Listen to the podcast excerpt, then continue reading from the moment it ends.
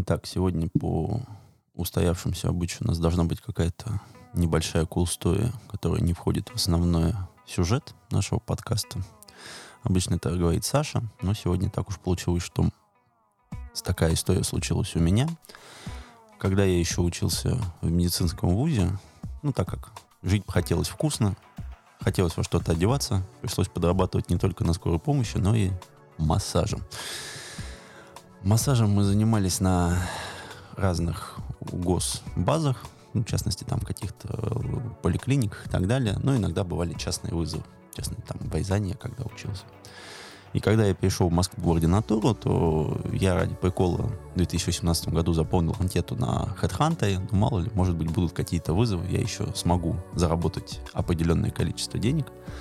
Ну, там не срослось, я уже начал работать на нормальной все-таки работе и забыл давным-давно про это. Но анкета, как оказывается, осталась.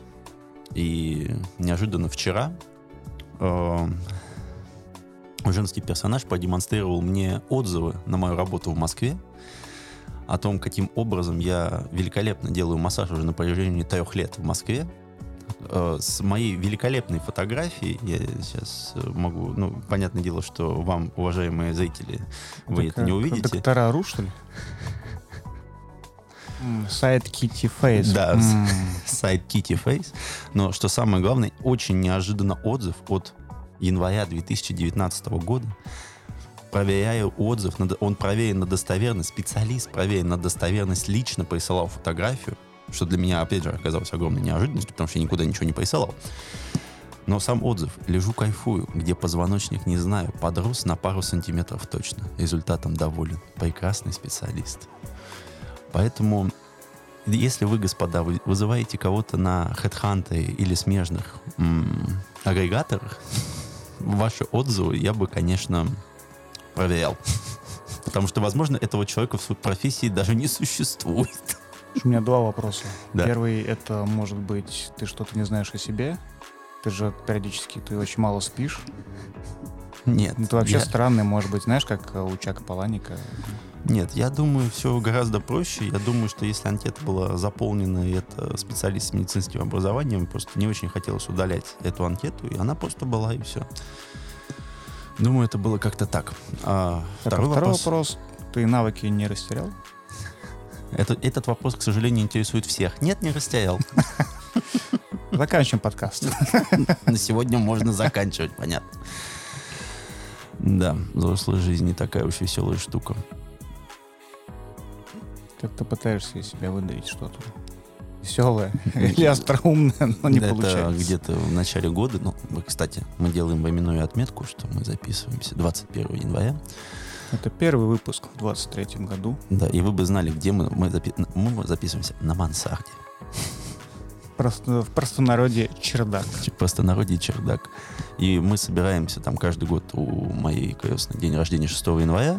И если там лет 8 назад мы встречались э, неистово, как-то бухали, мужики целовали друг друга на спор целую минуту в засосе, а потом брились на лысо, то вот в этом году было обсуждение матрасов от Артети, прекрасной подушки, которая позволяет тебе спать на боку, а, и какой, какого специалиста можно посоветовать, если болит ниже копчика? К сожалению. Вот, сож... Э, мне кажется, на, это Kitty Face, там есть один такой специалист, да, который да, может да, в этом да. помочь. Но, но я боюсь, что он уже берет не полторашку за час. Полторашку а, Абахан, Абаканского, я надеюсь. Да, как-то это все, конечно, печально. Мы, мы становимся немного похожи на энтов. Э, или, ты не знаю, ты дочитал вторую часть э, этого Алана Мура «Болотную тварь»? Нет. Там есть сад старейшин, там, короче, это, там каждая болотная тварь в какой-то момент настолько поисполняется, что ей надоедает вот эта вся мирская суета, она телепортируется в Бразилию, ну, там вырастает из листочка и просто становится деревом и кайфует. Потому что вода хорошая, солнышко Я не светит. знаю, как у Алана Мура, но один мой знакомый пожилой начальник э, цеха, он телепортировался э, через отдел кадров на увольнение к себе в сад и с дачи своей, по-моему, не уезжает никогда. Вот э, это более близко к реальности, мне кажется. Ну, все-таки мы гомо сапиенсы, пока что мы с растениями не настолько близки. Что ж, э, Ну, этот выпуск, как мы уже сказали, первый в 23 году, и год и начался довольно странно. Ну, впрочем, что было от него ожидать? На самом-то деле, кого мы, кого мы пытаемся обмануть? А, а мы с Олегом как-то вот пытаясь найти некие точки соприкосновения, чтобы придумать какой-то сценарий выпуска более-менее цельный, да, чтобы вам было интересно. Мы как в лесу, вот заблудились, бродим, бродим, и что-то как-то вроде все дорожки более-менее интересные. Тут вот э, ягодки, здесь грибочки, а вместе они как-то не сходятся. Вот, поэтому мы пытались, мы сделали все, что могли, но сегодня мы будем говорить о Франции, а, наверное, чуть в другом ключе, нежели мы говорили о ней, э, когда говорили о Роберте Дартмуте. Вот. Но, тем не менее. О фантастике будет совсем немного, имейте в виду. Мы начнем с не самого обычного произведения, если мы хотим сказать про Францию. Это записки учителя фехтования за авторством Александра Дюма, но главным героем там все-таки является Агюстен Гайзье, это реально, ну, реальный персонаж, это учитель фехтования, который решил поехать в Москву на заработки, потому что Россия была тогда страной возможностей. В Российскую империю, наверное. В Росси... Прошу прощения, в Российскую империю. А, и это, во-первых, одно из самых ранних произведений Дюма, что ощущается. А во втором моменте это достаточно необычный взгляд э, о том, как иностранец видел Россию, то есть, ну, там, из европейского, скажем так, вида, как иностранец видел Россию. Но при том, что надо понимать, что Александр Дюма, ну, тоже не очень хорошо думает о своей собственной нации. То есть э, у него нет там такого, что Франция прекрасна, Россия ужасна, и на, на формировании этой траектории он пытается сделать э, записки. Нет, э, такой вальяжный, спокойный, обученный учитель фехтования, э, раздумывает о том, как Наполеон ебал все, что только можно, э, едет по местам былых битв, одновременно вспоминая историю того, как это все происходило, и потом поезжает уже в Санкт-Петербург, кстати, достаточно хорошо описанный, и судя по там нынешнему положению Санкт-Петербурга, до сих пор пока что еще не, не отремонтированы и не отреставрированы с того времени, потому что некоторые фасады, судя по описанию, выглядят точно так же, как и в 19 веке. Ну, а, это плюс. Кому? Питеру 21 века? Ну, историческое наследие, все дела. Ну да, да, так, наверное, Беглов и говорит, да. Потому сосули не сбивают. Да, сосули. Зачем, зачем, да, зачем убирать снег, если он растает? Это понятно. А, и одной из самых больших претензий книги, ну, у русскоязычного, соответственно, населения, было в том, что автор не понимает, о чем он пишет, ну, то есть так, так как это были все-таки заметки учителя по фехтованию, которые Александр Дюма привел в вид книги, то понятное дело, что это как бы, мягко скажем, а, испорченный телефон, и б, это, возможно, искажение правды просто вследствие того, что, во-первых, это абсолютно локальное движение человека, то есть э, ну, учитель по фехтованию явно не знал всю историю Российской империи, и в то же самое время он не мог быть во всех местах одновременно, и поэтому он сочинял историю, чуть-чуть ее дополняя, проверяя и делая ее более красивой для себя самого. Ну, потому что он писал это для себя. Ну, я так помню то, что он за основу-то брал путешествие совершенно другого человека, француза, правильно? Да.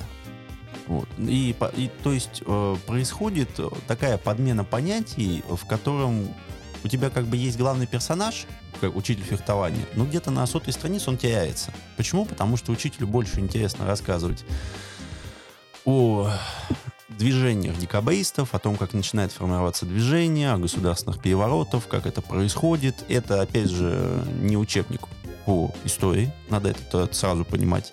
Это момент того, как иностранец смотрит на Россию тогдашнего времени. То есть там да, для этого есть очень интересные, занятные факты, потому что французы были такие чванливые, очень много пиздоболы. То есть там есть великолепная сцена в самом начале. Лё, пиздобол. Да просто, то есть э, там э, приходит э, учить по фехтованию в какой-то французский клуб, где живут французы, там гостиница, там постоялый двор, в котором живут сугубо французы на него сразу же напали с расспросами, то есть в какой вы сфере работаете, чтобы типа конкурента надо либо устранить, либо как-то его сразу на свою сторону пойманить. Единственным человеком, который понравился учителю, сказал, это там, мужчина, занимавшийся определенным бизнесом, он говорит о том, что в России мож, могут стекаться любые иностранцы и получать здесь огромные деньги, но французы себя показывают здесь самой не, ну, с не самой лучшей стороны. И в то же время русских показывают как э, людей, ну, прям совсем специфических, очень далеких от европейских ценностей, совершенно не считающих свое собственное достояние, но привлекательными. То есть э, здесь именно момент того, что если ты можешь прочитать эту книгу в двух э, итерациях. То есть первая итерация, то, что какой-то придурок, иностранец, приехал, э, всех обхуесосил, рассказал какую-то историю про этих декабристов. Декабристы ему, суть по всему, понравились. Естественно, эту книгу запретили в Российской империи. Это прям надо сразу понимать. То есть вот как только она вышла, ее запретили, сказали, фу-фу-фу, это абсолютная гадость, это неправда, это все, ну, как, в общем-то, и любит делать Российская империя, Советский Союз, Россия, welcome. А если же прочитать ее с другой стороны, это записки человека, который жил в обществе европейском, и тут он приехал в совершенно другой образ жизни, и он его манил. И он с удовольствием жил, а так как он, ему еще и платили бешеные бабки, он еще и все бабки еще и растратил. То есть жил он здесь в свое удовольствие, кайфовал, наслаждался и увез из э, российского приключения огромное количество историй. И, ну, все-таки не такое огромное количество денег, но счастье он здесь получил. Поэтому, если вы хотите прочитать... Ну, ну таких книг не так много, таких вот э, рассказов иностранцев о России хорошо сделанных. То есть плюс-минус, а для меня достаточно близко это этот, книжка о Сорокине, которая была сделана в Германии и переведена на русский язык. То есть вот такой вайб больше интересен. Ну, погоди, э, эта книга, она скорее исторически развлекательная или все-таки в ней есть, ну, не то что крохи, а какие-то довольно в большие куски реальности большие дневниках. куски реальности, конечно. То есть мы понимаем, да, что это все Нет, было смотри, через призму какого-то конкретного главный человека. Герой, смотри, главный герой на сотой странице, по сути говоря, пропадает. То есть у тебя вот этот учитель фехтования, он как бы, он как бы есть, но он вообще не то, что даже на заднем плане. Про него, допустим, могли, могут забыть на 70 страниц потому что там и рассказывается история дома Рома.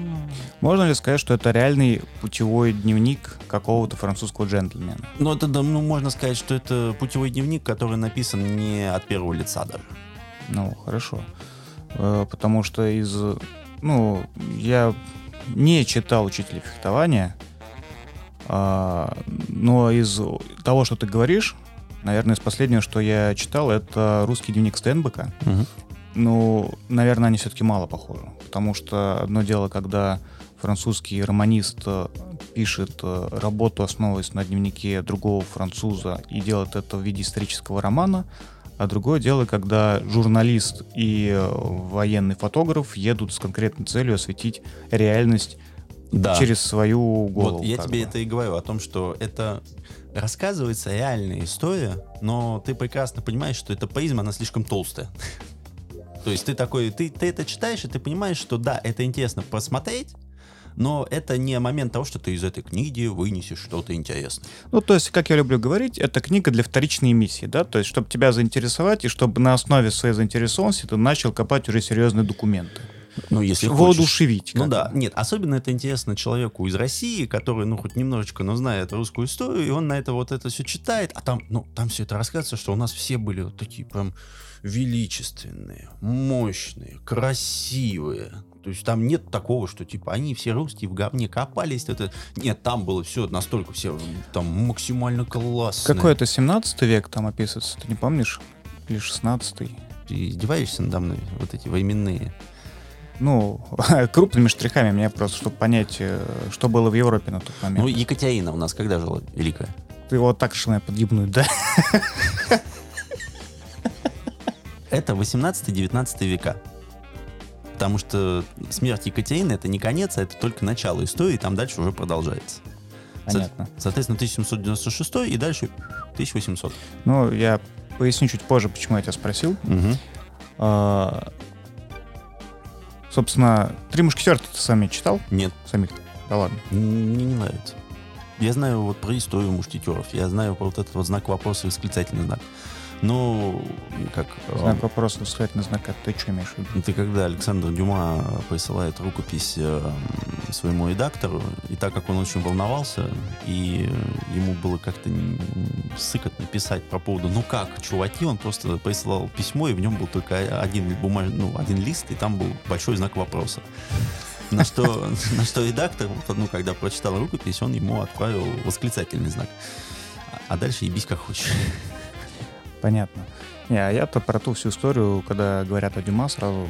Ну, кстати, всегда говорят Дюма отец, типа, старший.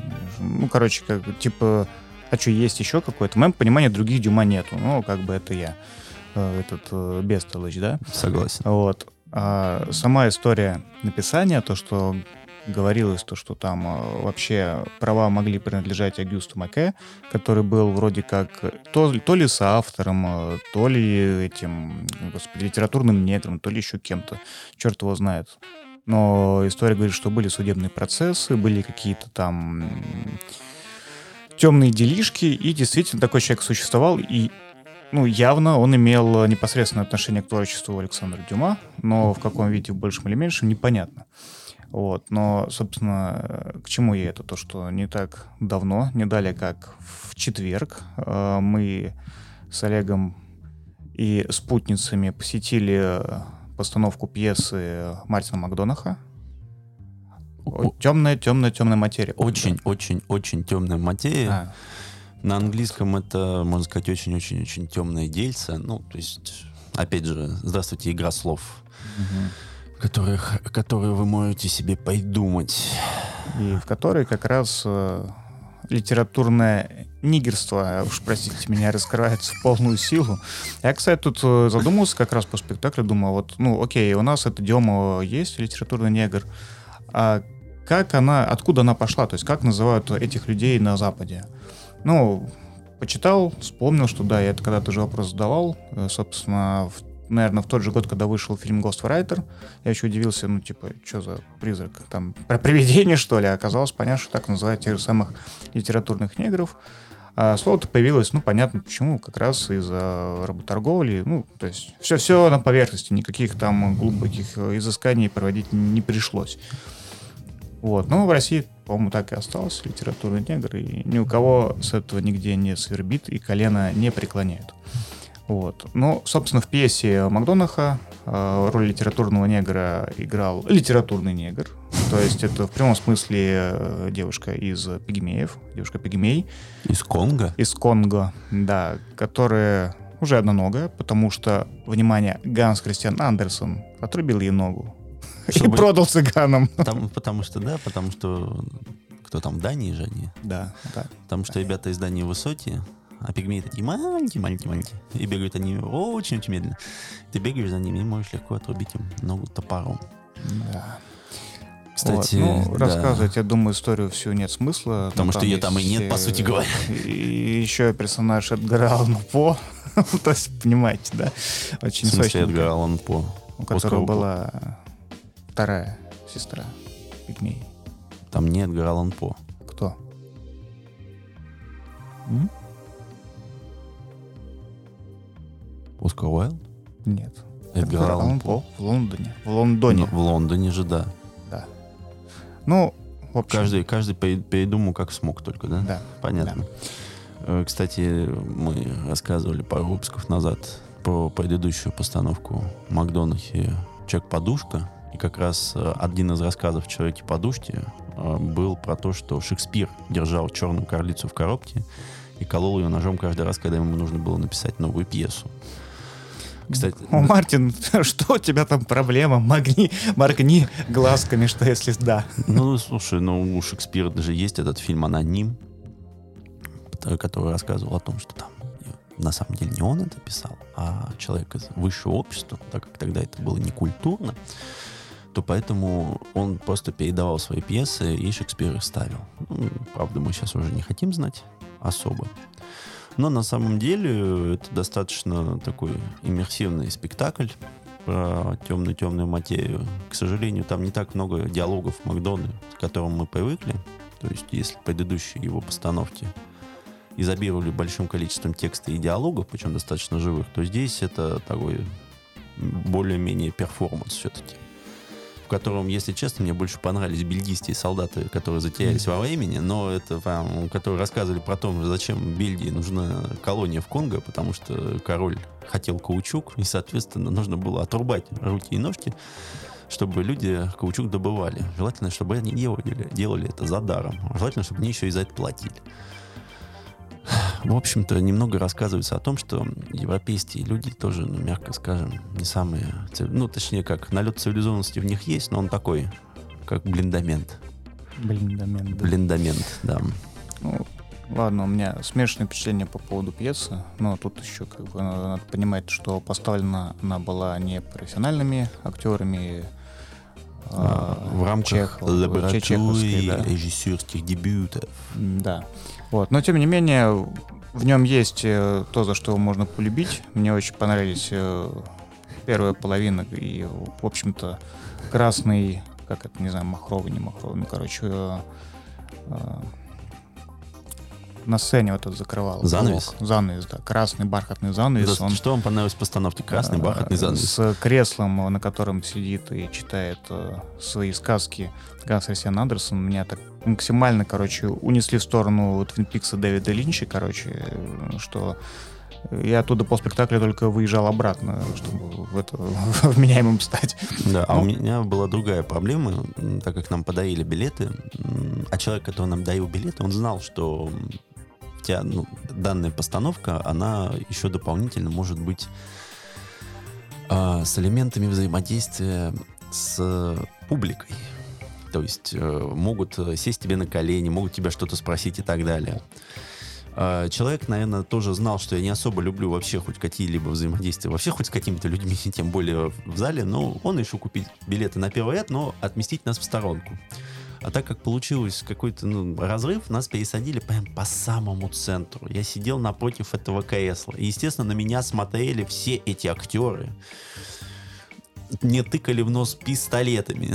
на меня... Особенно хорошо было, когда на, вот эти бельгийские боевики говорили, как удобно догонять вот этих маленьких пигмеев и, давить. Они смотрели прямо в лицо Олегу, такие, ну ты же ты ж большой, у тебя ноги, смотри, какие, а? А? Удобно было, согласись, классно. Я краснел, бледнел и просто хоть как-то пытался вести себя прилично. Но на самом деле мне очень понравилось, как Саша охарактеризовал одним предложением постановку. Да. О том, что, знаете, о том, что пауки не попадают в рай. На этом можно было, в общем-то, заканчивать. Ну и так как постановка длилась всего полтора часа, то это было интересное времяпрепровождение. Хотя Макдональд умеет лучше, и он это подтверждал. Ну, человек, может быть, захотел высказаться, может, захотел сделать легкий перформанс. Но в любом случае, полтора часа это великолепно, забавно, смешно. Ну, над чем-то можно поржать, над чем-то можно сказать, что это полная фигня. Но это Макдональд, поэтому это хоть что-то интересное. Это при том, что его новый бан, Банши Нишаида, который мы посмотрели недавно, э, тот фильм, что был обласкан критиками и рукоплескали Колину Фаррелл 9 минут, оказался каким-то говном. К сожалению. То есть два часа мы сидим, смотрим, и мы такие, типа, ну, окей.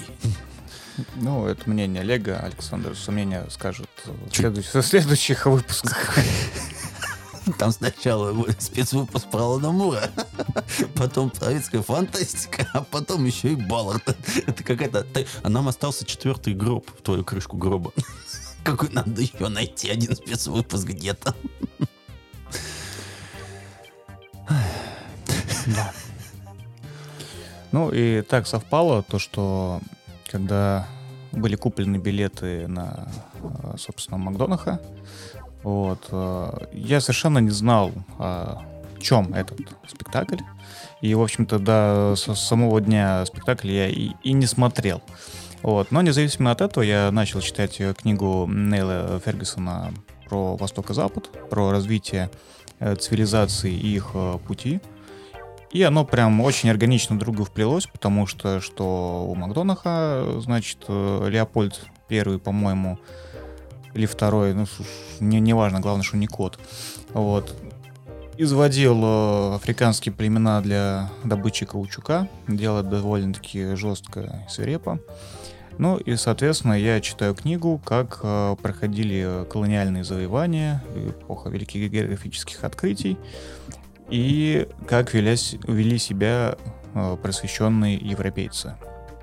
Это действительно не то, что удивительно, да, на самом деле мы все в глубине души это все понимаем, ничего нового не придумали, э, свирепость и жестокость лежит в основе, наверное, наших наших животных, наших животных функций, что-то такое.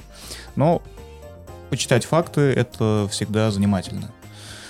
А сама фигура Фергюсона довольно спорная. То есть книгу эту он написал, по-моему, свои 47 лет. В принципе, нормальный возраст, но не скажу, что почтенный, да, то есть есть профессора, которые пишут, занимаются замечательные книги, когда им там за 70 лет.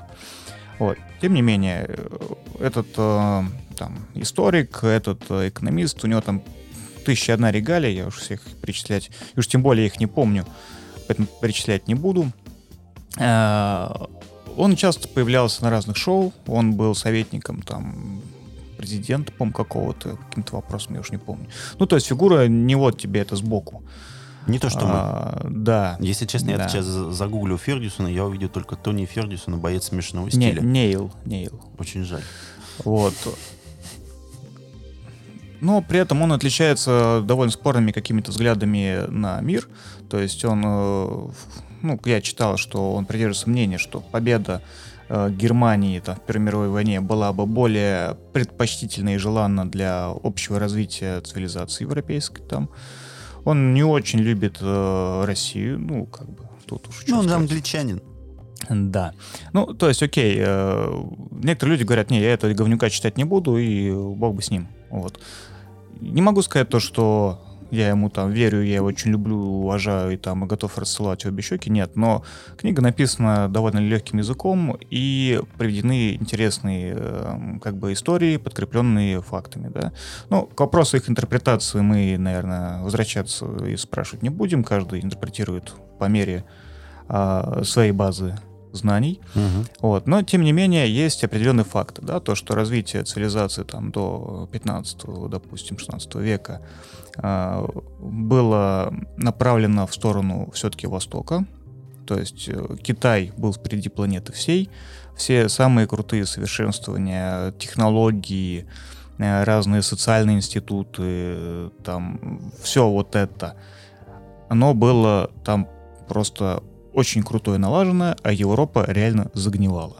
То, что можно сравнить, да, что ирригационные поля, вывоз э, мусора с улиц, там, в, ну, условно, там, в 13 веке, я не знаю, э, в Китае было сделано на как это, на регулярной основе. То есть э, все дерьмо, все, значит, там, цианистые фекалии были э, тщательно собраны и отвезены на удобрение полей, Э, поля, соответственно, разбивались э, с учетом э, необходимого для населения. Все это было взаимоувязано и очень все здорово поставлено на поток. То есть в стране была, ну даже не в стране, в империи, потому что Китайская империя была очень большой. Она была как-то объединенной, как бы сказать. Правильно. Ну, слушай, это можно также, в общем-то, сказать, что есть у нас на Арзамасе цикл лекций «Мир средневекового человека» называется. И там рассказывается тоже о том, что, в общем-то, средневековый человек, если он жил в какой-то, ну, плюс-минус развитой стране, не в Китае, то у них э, были сооружения типа колодцев, механических каких-то там вещей, с помощью которых они могли поднимать вещи, у них был э, какой-то там не то что налаженный вывоз мусора, но там они как-то это пытались собирать. То есть не средневековый человек там 14-13 веков, а даже еще чуть раньше. Просто момент того, что это приходящий момент, то, что Дидиена, она постепенно возвращалась. Да, у Китая это было, но момент в том, что потом-то Китай... Не, ну так я об этом и говорю. Смотри, я сейчас а, не хочу вдаваться в частности, да, угу. я скорее я все эти примеры привожу для, ну, как для наброска картины общей. То есть вот у нас есть Китай, да, с вот этим, э, даже, ну вот как пример, социальный институт э, чиновников, да, угу. чтобы стать чиновником э, вот в этом в закрытом, в, закры, в запретном городе, в одном из его специальных там помещений проводились экзамены для получения, ну там, грубо говоря, депутатского мандата, да. чиновники, которые, ну, во-первых, туда было сложно попасть, это первое, и второе, это испытание длилось, собственно, две ночи и три дня, нон-стоп, то есть э, соискателя э, садили в каменную коробку, каменную такую тюрьму, которая габаритами там что-то метр на Сейчас я посмотрю свои записи. Метр там в длину, метр в ширину и 1,7 метров в высоту. Угу. Вот. Не сильно разгуляешься. Там бы тебе, наверное, было не очень удобно. Согласен. Вот. Где имелось два каменных выступа. Первый был столом, второй сиденьем. Ну и там ведро было, ну, понятно, да. Мгм. И в таких условиях надо было выполнять очень много разных задач по написанию определенных там э, их местных э, китайских грамот. Там э, были экзамены по знанию конфуцианской классики, там какой-то четверокнижие, по-моему, пятиканония, я уж не очень в этом разбираюсь, ну, ну некоторые документы, да, а, нужные для успешного и правильного чиновника. И, естественно, такое испытание проходили далеко не все. Есть кто-то там сказал, ну его нахер, я лучше рыбой поторгую, не знаю, или рисом. Вот, но те, кто оттуда выходили, это, ну, те, те, кто выживали, те до старости живут, да, то есть э, отсев был довольно приличный. Мгм. И это все вот в незапамятные времена, когда Европа еще даже э, печатать не Ну, научилась. слушай, это точно так же, как говорить сейчас о том, что когда весь европейский континент еще жопу подтирал лопухом, то Китай придумал бумагу, у них там был динамит и так далее и тому подобное. Хорошо, 21 век, где мы, где Китай. А, нет, тут вот это как раз-таки и надо понимать, да, то, что вот эти качели, они были, есть и они будут. Ну да. То есть, э, ну, опять же, да, про, про Европу, там, 15 века, м, 1400, там, вот эти десятые года, когда были, э, были, была эпидемия чумы, а, в- Европа тонула просто в бесконечных э, междуусобных войнах, войнах, э, где-то там Господи, Франция как раз разрывалась между там Бургундией и убитого там герцога Орлеанского. А, единственным местом худо-бедно нормальным в Европе тогдашнего времени это была Венеция, ну, Флоренция, получается. Ну, опять вот это все те ниточки, которые ведут к флорентийским там, художникам и деятелям искусства, да, все такое. А, Короче, была там жизнь так себе. И э, она была такой э, вплоть до 17-18 веков сильно лучше не становилась. Но, но, что случилось? То есть, э, ну, понятно, эв- эволюция страны, да, населения, она не, не зависит только от технических каких-то там открытий или э, социальных институтов. То есть это некоторая сумма всех составляющих. И в то время, когда Китай закрылся от всех, он просто начал переваривать сам себя, то Европа, наоборот, начала все свои колониальные притязания, началась эпоха там, великих географических открытий, пресловутый там, не знаю, Васко да Гама э, отправился искать э, удобный проход для захвата территории и добычи э, специй.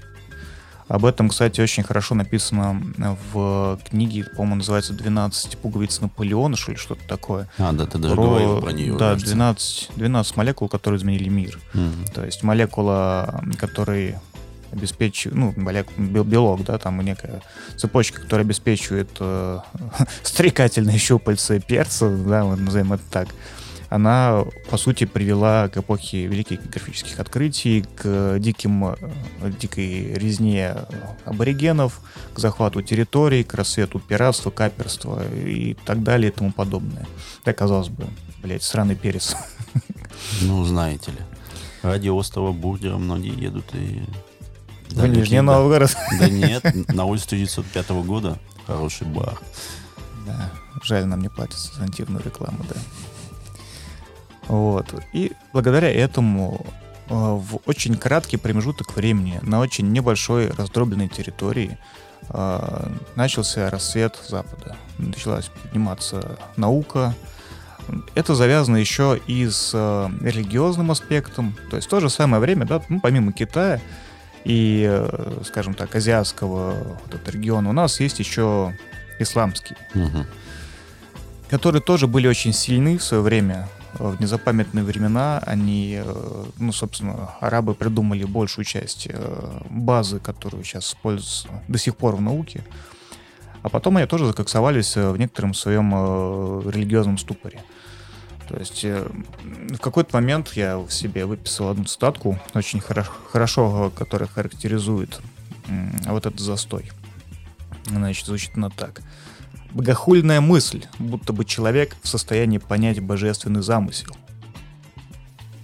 А, по словам Абу Хамида Аль-Газали, автора самоопровержения философов, редко случается, чтобы некто погружался в эту иностранную науку, не отрекаясь от религии и не отпуская поводья благочестия.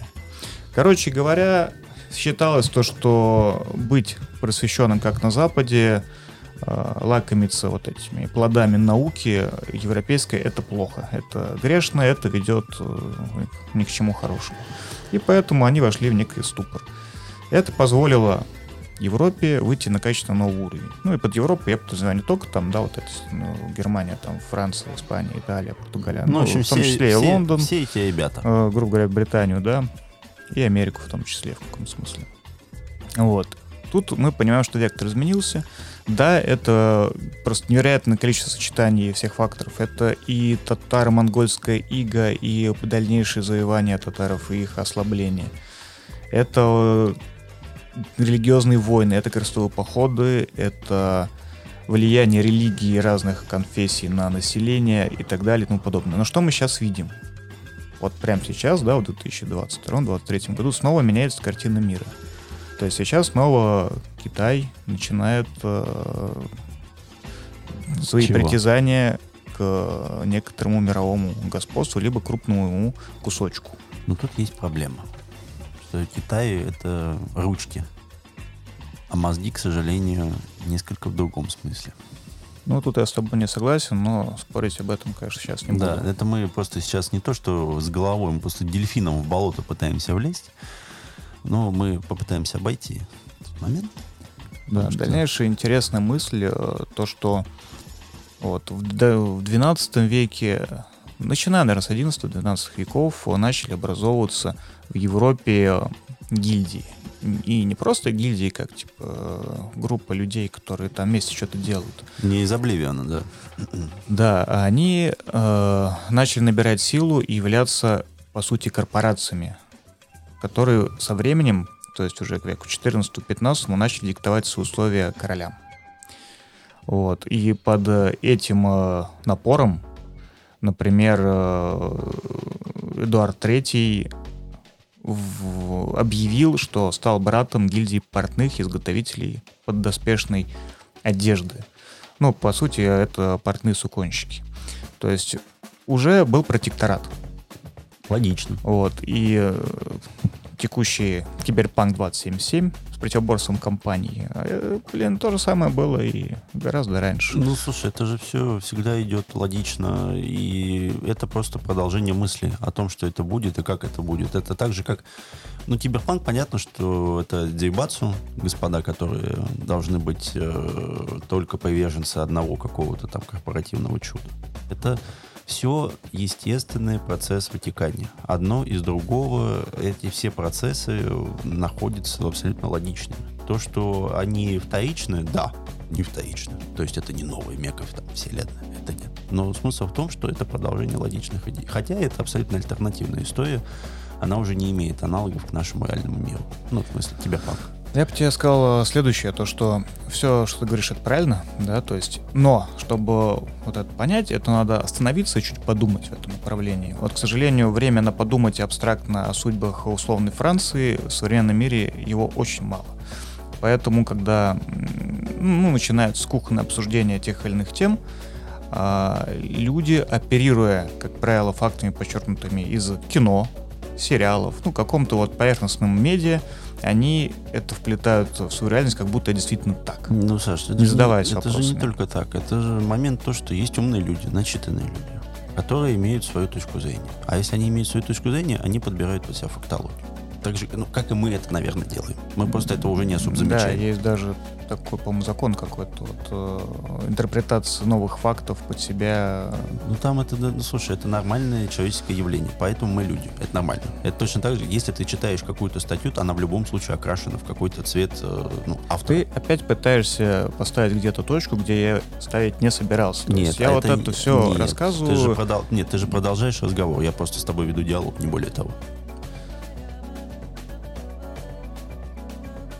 Замолчал. Ответь. Вот, ну, окей, диалог, но он как-то не очень идет к развитию темы. А, Я все пытаюсь... э, Как это правильно сказать-то? Я даже не то, что пытаюсь донести, наверное, какую-то мысль. Я тут разговариваю и сам с собой, и с Олегом на те вещи, которые вот навела э, на меня книга. Там бывает отопление вообще не связано никак. То есть вот э, читал я про то, как Джен Хэ, э, известнейший мореплаватель и э, герой, по сути, Китая, открывал новые страны и нес свет империи китайской повсеместно, куда мог добраться. А, Примечательно, да, что Джин Хэ был захвачен в рабство и кастрирован. Ну, в возрасте, по-моему, 11 лет, ну, перед тем, как вот он стал героем Китая. Вот. Ну что ж, такие времена были. Жал- жалко, что его не записали. Это был как подкаст, извините, что перебил у Вафина про кастрата. Единственный последний кастрат в мире, которого умудрились все-таки записать на аудио. Он прикладывает аудиодорожку.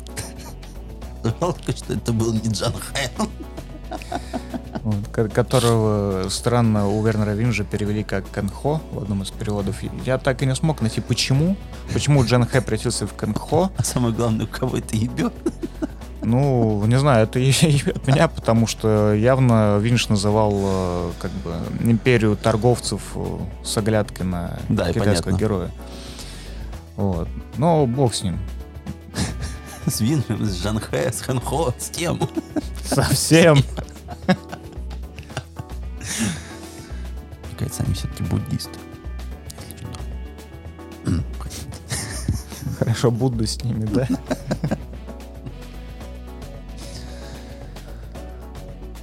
Тяжко-то как. Вы бы знали. Просто ножки замерзли. Все-таки мансарда это свои условия. Короче говоря, книга довольно интересная. Э, Не то чтобы выиграть в кухонных спорах, а скорее для поднятия общей эрудиции и для того, чтобы лучше понимать, ну, не истинную, но хотя бы один из э, вероятных вариантов развития событий э, вот, в веках развития цивилизаций. Есть вещи, которые, вот до которых ты, вот их читаешь и такой, ну, чувак, ну это же очевидно. На самом деле нет, это не очевидно, пока ты на это не посмотришь. То есть это, знаете, это как э, зайдя в темную комнату, светить фонариком. То есть э, если ты высвечиваешь лежащий на полу волейбольный мячик, там, который, который ты там потерял два года назад, такой, а, ну вот же он, ну точно, я же сюда приносил. Но если ты этого не делаешь, ты понять не имеешь, где он. Ну, ты знаешь, я вот думаю, что такие книжки, я понимаю, о чем ты говоришь, то есть я сам не читал ни одну книгу из автора, но я понимаю, о чем ты пытаешься сказать. Мне кажется, тут даже момент не только в том, что ты можешь понимать суть, ты, скорее всего, ты начинаешь понимать, что и держать какую-то неконструктивную беседу с другим человеком на такую тематику невозможно. Если вы не слышите друг друга, ты просто сразу же закрываешься и говоришь о том, что, чувак, у тебя свое мнение, у меня свое мнение. Потому что если раньше, когда-то у тебя не было какой-то определенной базы знаний, ты не читал, ты не пытался проводить какие-то параллели, ты не пытался делать какие-то выводы между временными отрезками, ты мог собачиться до последнего пульса. А сейчас ты просто понимаешь, что этот разговор настолько долгий, что тебе абсолютно неинтересно его вести, и ты просто говоришь, чувак, красавчик, дай бог здоровья, лето и арбалеты, читаем, поем, welcome, делай, что хочешь. Ну, да, я добавлю, что тут скорее все-таки это для себя, чтобы Да. лучше понимать Себя. все, все остальное, включая себя, да. И тут добавлю, вот э, говоря об этой книге, я еще вспоминаю э, того же самого Роберта Дарнтона, который, книги которого выпустило очень хорошее издательство нового литературное оборзение, прошу прощения, обозрение. А почему обозрение? Они вроде нормальный ценник дают.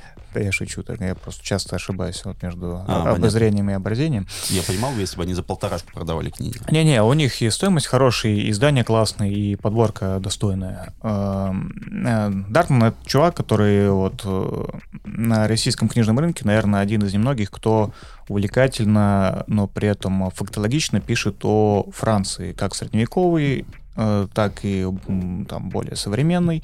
Но он пишет не о том, типа как там, не знаю, Д'Артаньян вино бухал, а о книжных рынках, о цензуре, о работе тайной полиции. Ну, то есть о некой, ну, можно сказать, бытовой стороне жизни. То есть все, что любят авторы этого подкаста.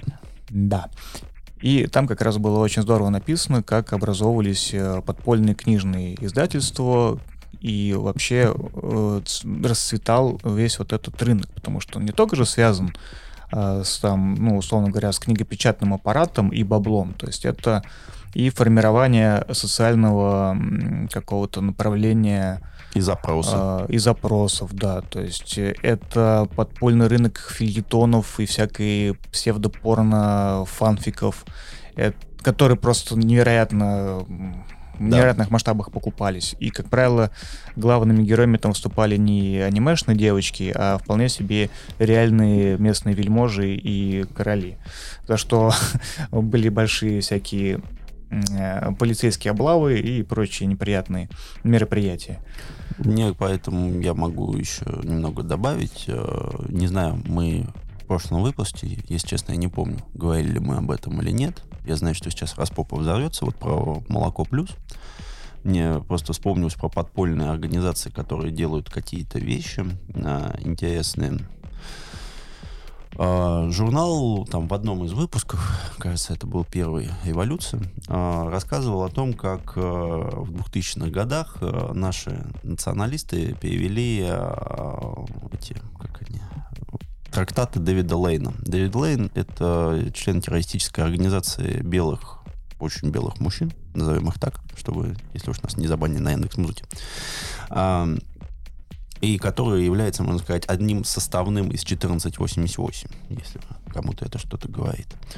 А, и вы можете каким образом пытаться запойтить, отслеживать, пытаться каким-то образом процессы стопорить. Люди будут читать, люди найдут, как распространить.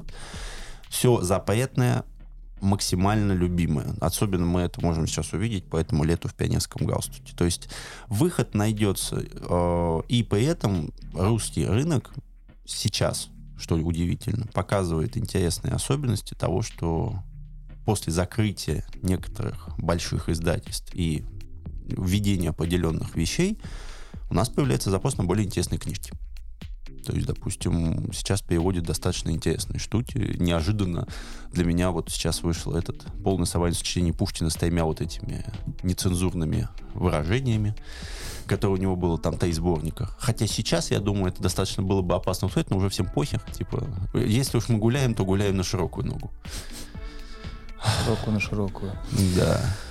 Тут, конечно, действительно не могу не добавить то, что читая всякие книги по истории как и зарубежных стран, так и России, и про книгоиздания в частности, я понимаю, что невероятное количество книг, которые были изданы в Советском Союзе громадными тиражами, которые мы все очень сильно любим, ну, например, тот же Джеральд Даррелл, они были настолько сильно кастрированы и обезжирены, что это просто в некоторых случаях вызывает ужас. Вот ты действительно смотришь и думаешь, ну, ребят, лучше бы вы тогда вообще их не выпускали. Зачем?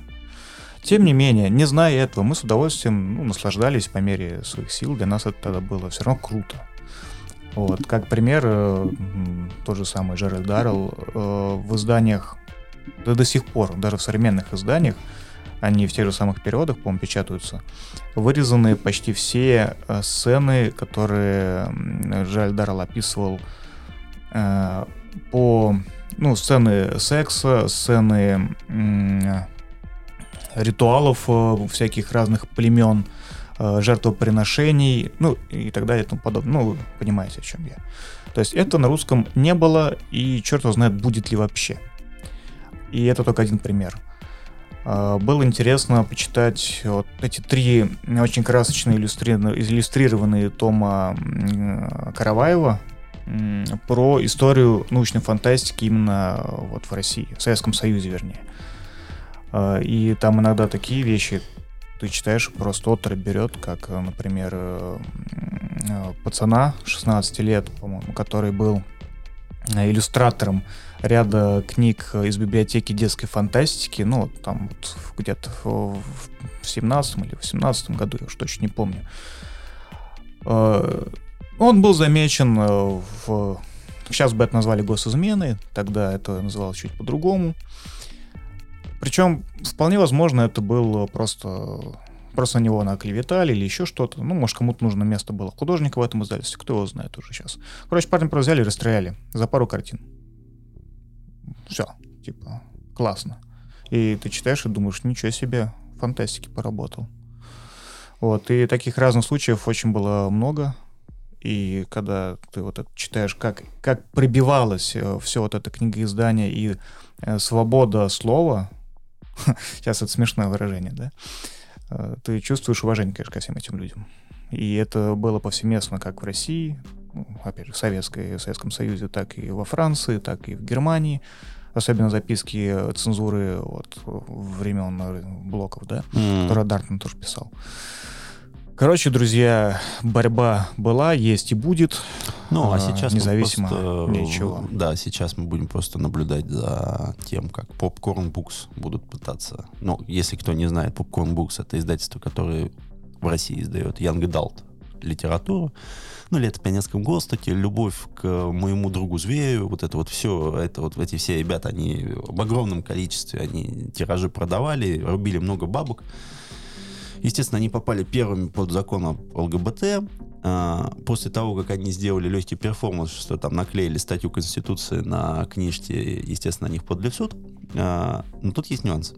То, что за Popcorn Book стоит, по сути говоря, владелец АСТ который включился, так это, засучил который, рукава. Который, который уже сказал, что ему что-то, ну, то есть одно дело, понятное дело, что мы там, допустим, хорошо, любовь между двумя пионерами мы тут понятно, что это можно было бы, конечно, освистать. А вот все остальное, типа, ребят, посмотрим. Поэтому будет интересно, сколько это будет длиться, каким образом это будет происходить и каким образом, ну, я думаю, мы затрагивали эту тему уже не раз, каким образом индустрию будут пытаться заключить в какие-то клещи. Хотя, я, честно говоря, я вот сейчас читаю этих э, всех блогеров книжных, которые вот в Инстаграме, которые, естественно, уже уехали в Тбилиси, они там, естественно, они очень грустят, и у них там какая-то жесточайшая депрессия. И, честно говоря, господи, какое же они говно читают, это пиздец, это, это там, женщина, которая прочитала что-то одно, я не помню, как там, э, женщина, которая прочитала Лолиту в Дагестане или вот в Казахстане, я, о, так много выходит хороших книг, почему вы читаете говно? Что? Сейчас тебя палку ударят. За что? За Лолиту. Нет, там не Лолита. Там книга называется «Женщина, которая читает Лолиту в Дагестане». А. То есть это не Лолита. Это название книги. Фотография, фотография, я понял. Ну, типа такого. От этого, конечно, интересные моменты возникают. Вот как-то так. И опять же, надо понимать, вот мы говорим о том, что все-таки система немного ветвистая, и я как раз, когда сегодня ехал к Александру, э, читал про, можно сказать, социальные столкновения политики Северной и Южной Кореи, и это рассказывается о, о том, что ну, Южной Кореи, как одно из оружий, можно сказать, пропаганды, это кей-поп. Ну, вот это вот танцы. Я, я, я хочу уже написать книгу «Мальчик, который читает книгу о Северной и Южной Корее, едя в электричке Казанского направления Московской области». Пошел. И там рассказывается о том, что есть в Питере вот эта вот группа, которая, по, ну, они пытаются повторить каждое движение этого айдола, не, не, ну, вот этих танцующих мальчиков и девочек. Но смысл в том, что, ну, естественно, все-таки Питер — это не Южная Корея, и э, если ты выступаешь на улицу, то, естественно, к тебе, скорее всего, пристанет какой-нибудь абсолютно пьяный мужик, И вот эти вот современные, прогрессивные, наше будущее, там, там сколько, 18, там, там 16, 18, 20 лет, находит потом обидчика, который, то есть, обидел вот эту вот группу, они находят его в любых социальных сетях, и э, вся толерантность с них просто сбрасывается, и ребята хуесосят по самой не, не могу. То есть они настолько заклюют человека, что он уйдет из всех социальных сетей. Поэтому, мне кажется, вопрос не в том, что современное там общество и поколения стали более толерантными. Просто говно вышло из реальности в сеть. Можно так это назвать. Поэтому смысл в том, что у нас есть цивилизованность, но она такая. Она очень быстро кончается, как мы заметили в последнее время. Как и всегда. Как, как согласен. Ну, мы, я думаю, что мы как раз к этому и ведем. Ну, здравствуйте, выставка жестокости. Ой, да, а там еще и Джеймс. Короче говоря, друзья, могу сказать, то, что та картинка, которая гуляла по интернету э, с э, тем посылом, что чем умнее ты становишься, тем жизнь становится более гадкая, это правда. Ну и тем меньше ты хочешь спорить, скорее mm, всего, да. так. Поэтому не читайте, не слушайте подкаст, живите счастливо. Да.